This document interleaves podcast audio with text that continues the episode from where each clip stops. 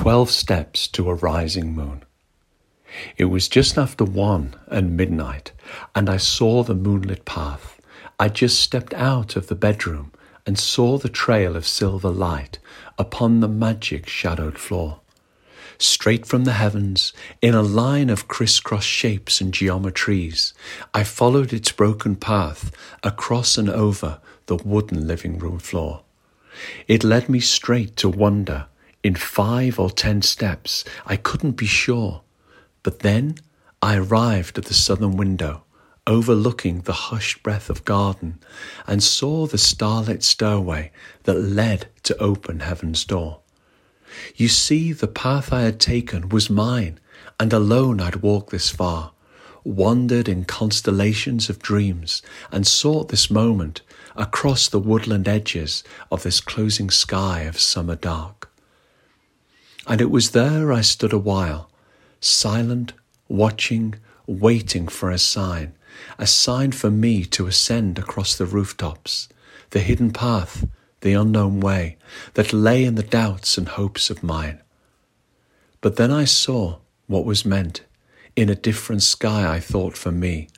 For the moon, you see, had fallen in fragments of broken promises upon the uprooted collapse of what was once a sycamore tree. It lay forlorn with shattered pieces upon the felled and hallowed ground. But twice I looked and looked again, for what I thought was mistakenly lost, I had instead a special treasure and one for me to have found. For the moon was in reflections of diamonds, lights, and shards of looking glass, and as I looked, they reformed and slowly reminded of what had come till now and had, unnoticed, slowly, silently passed.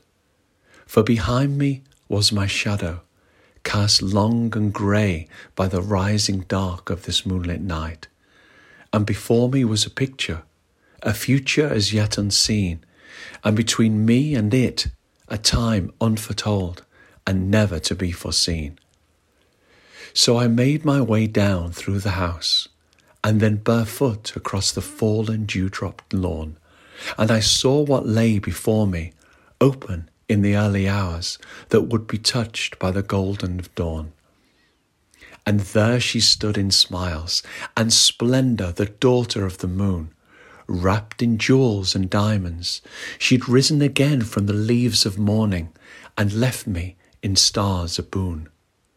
For before us formed a lake, a mirror of the august skies, made of a thousand constellations, a wonder of wonders from her teardrop morning eyes.